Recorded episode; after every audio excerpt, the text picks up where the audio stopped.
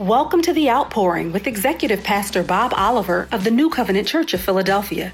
Join me as we head into service. Dearly beloved, God bless you today. Blessings from God our Father and from the Lord Jesus Christ, through whom all blessings flow. I'm excited to bring to you today the word that God has put in my spirit to close out our series on what is truth. This is part six and the final chapter as we are in the season of Advent, where we turn our attention to the birth, the virgin birth of our Lord Jesus Christ. But that's only part of the story. The story of the Lord can be found in a word Maranatha, which the early church often greeted each other with, and actually was also a salutation to remind each other that he is also coming back.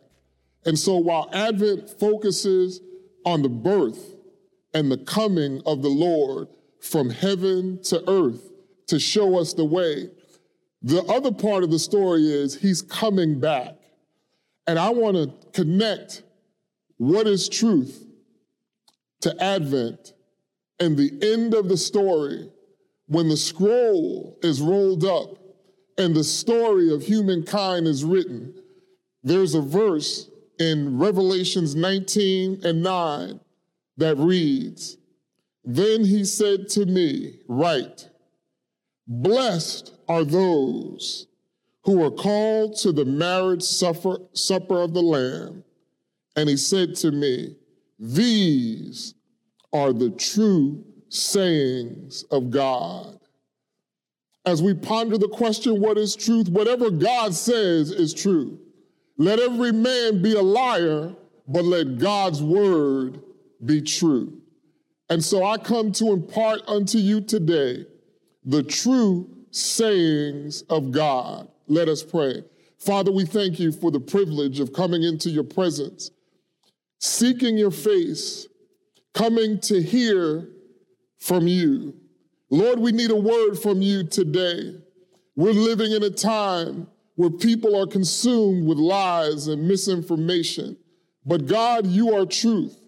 You sent your son to show us the way, the one who is the way, the truth, and the life.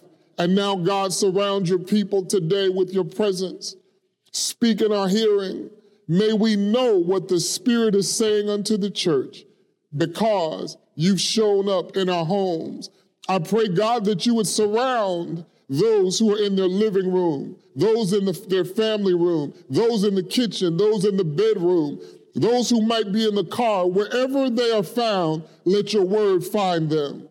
Bless us now and make us a blessing. In Jesus' name, amen. We're going to turn our attention today to the book of Joshua.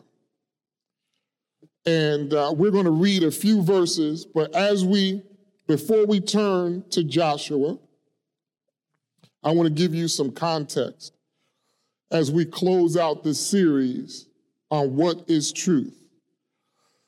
Paul writes in 2 Corinthians 13 and 8, For we can do nothing against the truth, but for the truth.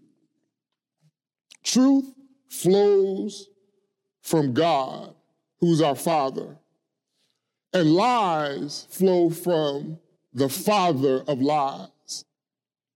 And what Paul is saying is, it doesn't matter what our opinion is, it doesn't matter what our stance is. We cannot change the truth. We can't do anything against it that's going to change it. We can only do things that are for the truth. Therefore, the truth stands forever. And a lie, it simply cannot stand. Truth stands regardless of what we think or say against the truth. We cannot will the truth away or create our own truth, for we can do nothing against the truth, but for the truth. I heard something recently that caught my attention. And someone was saying something about a famous personality whose name I won't mention. But they said, I like the fact that this person tells the truth, even though they are bad. Even though they do bad things, they tell the truth. I thought that's interesting, knowing the lifestyle of this individual. I thought that was an interesting but insightful comment. What they were really saying is the person is honest. They'll tell you what they're thinking. They are, they have an air of authenticity because they don't cover up their wrong. But does that make it truth? There are people that I've known who are transparent at times, and they will admit or confess that they've told a lie. But there are times when they use that as leverage to say, you, you know I'm honest. When I do something wrong, I'll tell you. And while they're speaking, they're covering up something.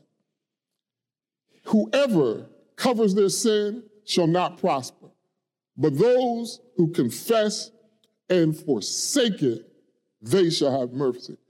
So the person who confesses it is honest. The person who confesses it and forsakes it walks in truth. And oftentimes, people take the first step, they tell you, and their honesty is to be applauded, but they don't take the next step that allows them to walk in truth, to forsake it.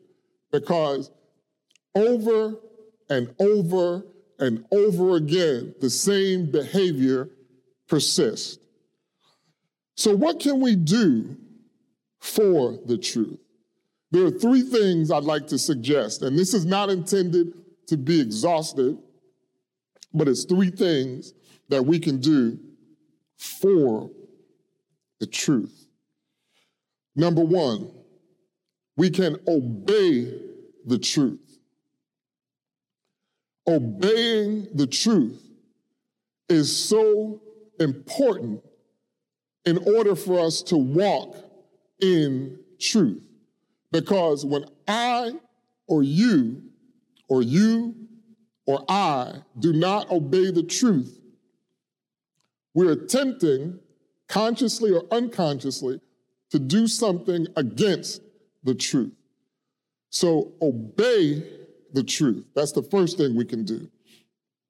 The second thing is agree with the truth.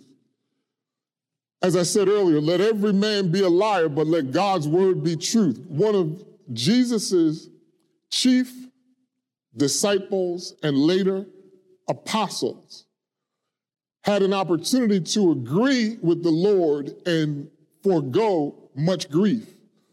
When Jesus told Peter he was going to deny him, he said, No, not me, Lord. I, not me. The others might, but I will die with you. And Jesus said, Before the cock crows thrice, you, twice, you shall deny me thrice. And actually, if Peter, hearing the word that comes from Jesus Christ, who is the truth, would have agreed, the outcome would have been different. But he ended up sorrowful and in tears because he did not agree with the truth. Beloved, I want to tell you that even if the truth hurts, you ought to agree with it because you will be saving yourself grief. I had a mentor in my life who used to say, The truth hurts, and when you hurt, you holler. It may be painful, but agree with the truth. The third thing is speak the truth in love. We should never weaponize the truth. We should never thump people in the head with truth. Loving kindness draws people. So we speak the truth in love. Truth has a purpose, truth has a mission, and it is to draw people to God, the only true God. And it's the will of God that we know Him, the only true God, and His Son who He sent. That is the mission of every believer in the world.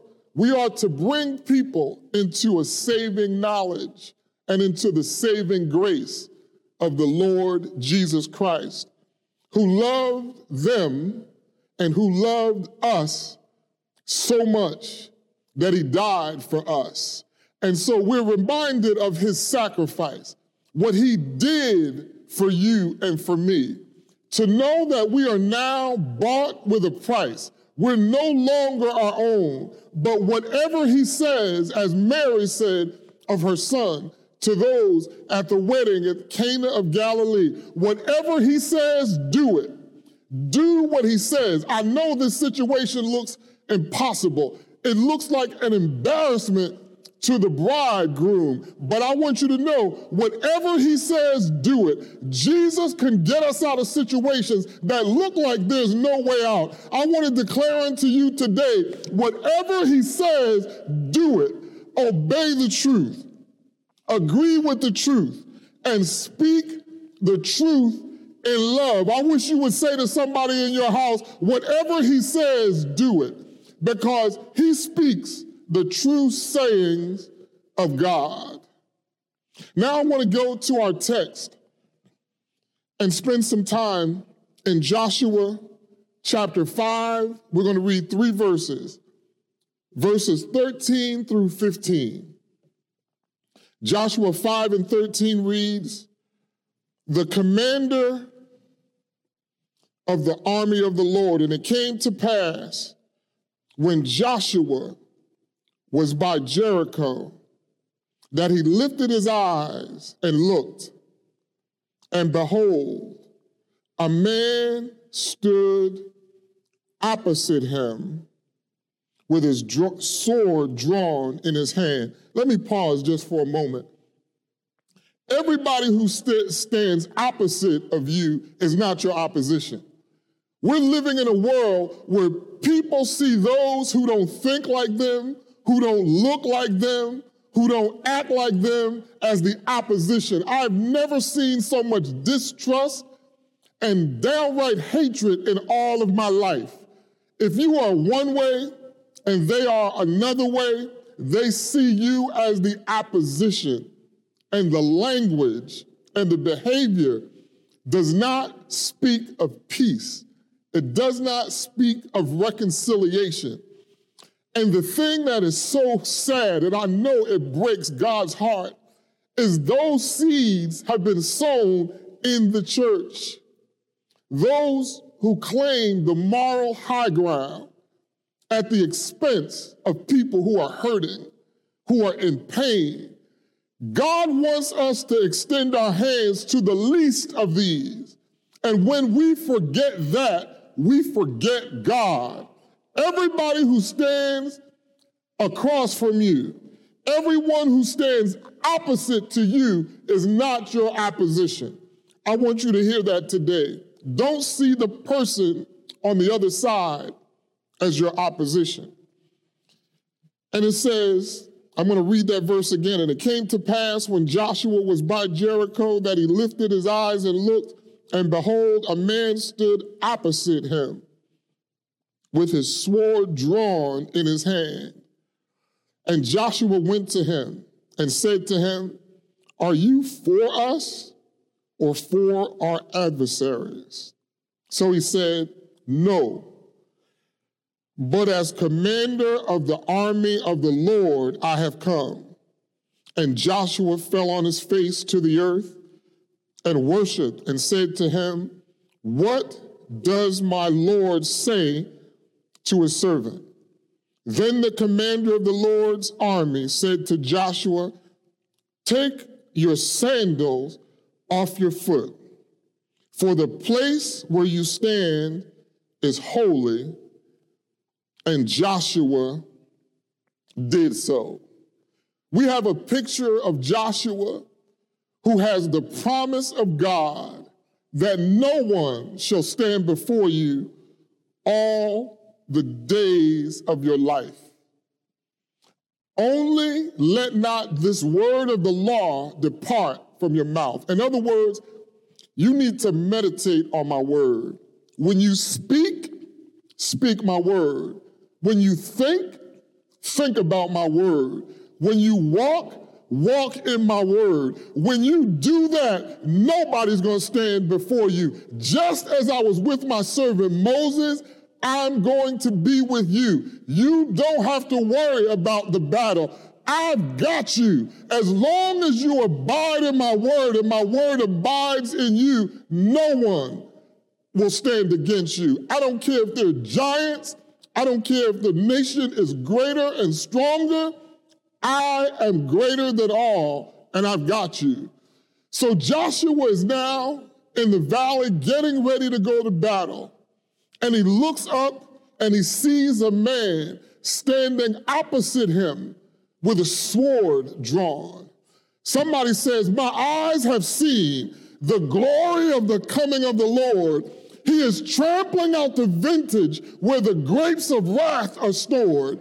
He has loosed his faithful lightning with his terrible swift sword. His truth is marching on. Somebody say glory, glory, hallelujah, glory, glory, hallelujah. His truth is marching on. And so Joshua sees the sword, perceives that this is a man of war, and he asks the question Are you with us or with our adversaries? In other words, depending on what your side you're on, I'm going to decide whether I'm with you or against you.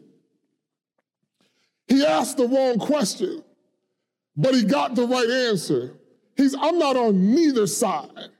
What the Lord is saying to us today is, you need to find out what side I'm on, and you get on that side. Don't expect me to get on your side. You better find where I am and get on that side. This same Joshua, this same Joshua came to a place where he challenged the people of Israel and said, Look, you need to choose this day whom you're going to serve. But as for me and my house, we're going to serve the Lord. Another time, just as Moses, who was before him, challenged the people, Joshua said, Who is on the Lord's side? He recognized from this encounter that I've got to be found on his side.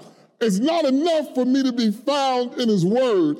I've got to be found on his side because he is the captain of the host. He is the one who leads me in battle. He is the one who gets me the victory.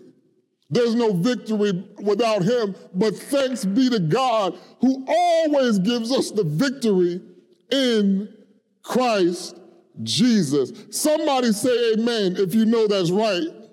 So Joshua asks this question, he gets the answer, and then just one word from the Lord brings revelation. So he said, No, but as the commander of the army of the Lord, I have now come. And Joshua fell on his face. Lord, we need a word from you. Just one word from you will cause us to fall on our faces. Joshua fell on his face when he realized that this is neither adversary nor is he on my side except I get on his side. So I need to bow down. And he began to worship. He recognized, beloved, that he was in the presence of the Messiah, of the Messiah. That what I love about the Bible is it's consistent. Jesus said, search the scripture, for they are those who testify of me. Joshua had an encounter with what he originally thought was a man, but then he saw the glory as he opened his mouth and realized that this is one to be worshiped. And he bowed down, and the glory shone about. And the Lord said to him exactly what God said to Moses on Mount Sinai at the burning bush, Take the shoes off your feet. Jesus was saying to him, Take off your sandals, for this ground is holy. What makes the ground holy? The, the thing that makes the ground holy is the presence of the Lord. Wherever you are, if the Lord is present, where you are is holy because He is holy. When He enters the room, the holiness of God is in the room. When He enters the room, the angels sing, Holy, holy, holy is the Lord God of Almighty. I know that He's worthy. He's worthy of glory. He's worthy of honor. He's worthy to be praised. Somebody ought to fall down in His presence right now. The elders are falling down. They're casting their crowns before Him. Blessed is everyone who is invited to the marriage supper of the Lamb. We not only celebrate his birth, but because of his resurrection, we anticipate his return. And I pray that God would give us revelation that we might encounter the presence of the Most High as we're warring against many factions, as people on the left and on the right, people who are conservative and liberal are fighting. What the real solution is being on the Lord's side. It doesn't matter what your political persuasion is. It doesn't matter what your theology is. It doesn't matter what your age is. None of these things matter. What matters is Him. Our focus ought to be on Him. And when Joshua recognized who was before him, his posture changed. Now, I want you to, to notice something. The battle that Joshua was preparing to fight was still before him, but his posture changed. He began to worship. He fell down. He obeyed the word of the Lord. When he was told, Take your sandal off your foot, for the place where you stand is holy the Bible says, and Joshua did so. I want you to know that every word of the Lord is pure. And whatever he says, do it. Because when we do so, he gives us the victory. We don't take victory, we don't earn victory because it's not by might, nor is it by power, it's by his spirit. And Joshua learned a valuable lesson that God wants all of us to learn, and that is his ways are not our ways. His thoughts are not our thoughts. For as high as the heavens are above the earth, so are his thoughts above our thoughts. The things that we consider vile God can call clean. There was a, a time when Peter was in prayer on a rooftop and he saw a vision. And the vision he saw was a sheep and all kinds of animals that he considered to be unclean. Even swine was in his vision. And he heard a word saying, kill and eat. And in his righteousness, he said, Lord, you know I've never eaten anything unclean. And he heard a word say, Do you call what God has cleansed unclean? How does that apply to us today? There are nations that we consider to be our enemies, who God has set on fire, where the, revi- the fire of revival has broken out. The fire of revival has broken out so much that if that fire were in America, we would be reconciled. If that fire were in our great nation, and our nation is great, but is at its greatest when God is in the middle, is in the center. We've got to realize that we're not great because we say we're great. We're not great because we have nuclear warheads. We're great because God is in the midst of her. There is a river that flows, and God is in the midst of her, and He will help her yet right early. Without the Master, we are weak, but with Him, we are strong. I believe that God is bringing us to a place that He wants us to obey the truth. He wants us to hear the truth. He wants us to speak the truth in love so that he can heal the land. So that he can heal the land. What is truth? The other day, I was meditating on this word, and God asked me a question. And it was a teachable moment for me. And it was about the, the pandemic, the plague, that is walking up and down, not just in our nation, but in the world. And the question was, who caused this? And the answer is, Lord, you know.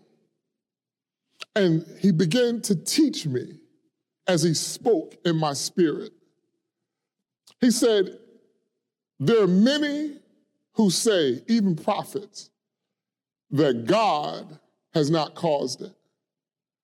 He said, if that is so, why are you praying according to Second Chronicles 7 and 14? He said, Do you hear what that word says? And do you know what it says just above that? That if I send pestilence, if I send pestilence in the land, then you are to pray that. But there are people who are praying that who say that you didn't send it. And he said the reason is people have looked away for so long from judgment that they can't bring themselves to believe, even believers, that God would do something that resembles judgment. So they say, this is bad, this is of the devil. When you said, you, when you send pestilence, if my people, and God, I know that we have looked for only the good.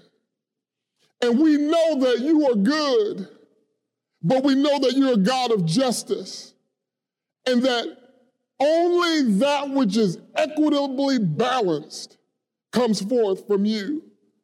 And when people, when a nation sins, that nation shall be judged. And there's no nation that is singled out. It is the whole world. The whole world because God loves the world. And the, those that he loves, he chastens. And the, even the church has come to despise the chastening of the Lord. What is truth? I'm telling you the truth. It's you can look it up in his word.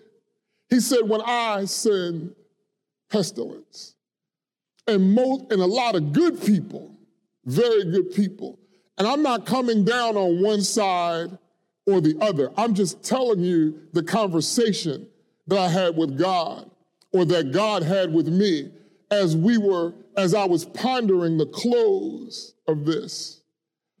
And that's why in my opening, when I talked about the Advent, we shouldn't just focus on the virgin birth.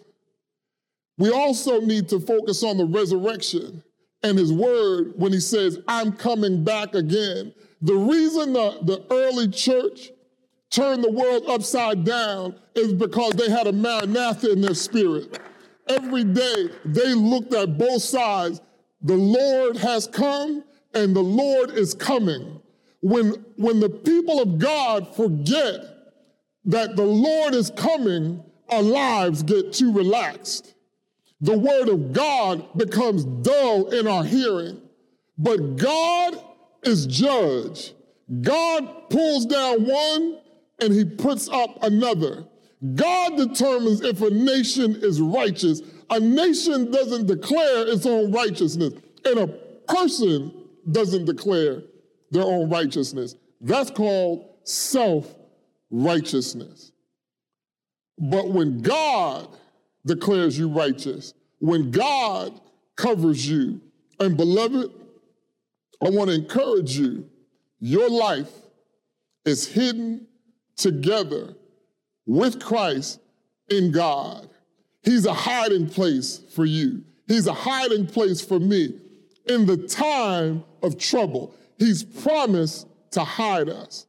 But I want us to hear the truth and to know the truth because that's what makes us free. And I want us to agree with the truth. What God calls sin is sin. I don't care what, whatever we call it. I don't care if we want to make it sound nice. That's not truth. That might be comfortable. It might feel better. It might hurt less, but it doesn't do your soul any good. The only thing that relieves us from the burden of sin is to confess it and forsake it. God has already taken care of it. The price has been paid. The devil is a liar. He wants us to carry it. He wants to, us to appease ourselves. That's called deception. That flows from the father of lies. And I want to declare unto you today that which was declared unto me and that is God is true. And every word that proceeds out of his mouth is truth. And we are to walk in his truth. There are seasons in life where we are impressionable. And as I was driving in today, I was thinking about teenage years or even younger when the need to be accepted is so important. It actually shapes identity. It does it really, or is there is that a strong perception? But the reality is, young people go to the crowd. It's like a group of young soccer players who don't know the rules. They just run to the ball, and all of them are bunched together when they should be spread out in their positions. So it is with the father of lies. He wants to deceive us and to bring us into this broad way, but that broad way leads to destruction. But narrow is the way that leads to life. God today wants us to enter into that way that leads to life.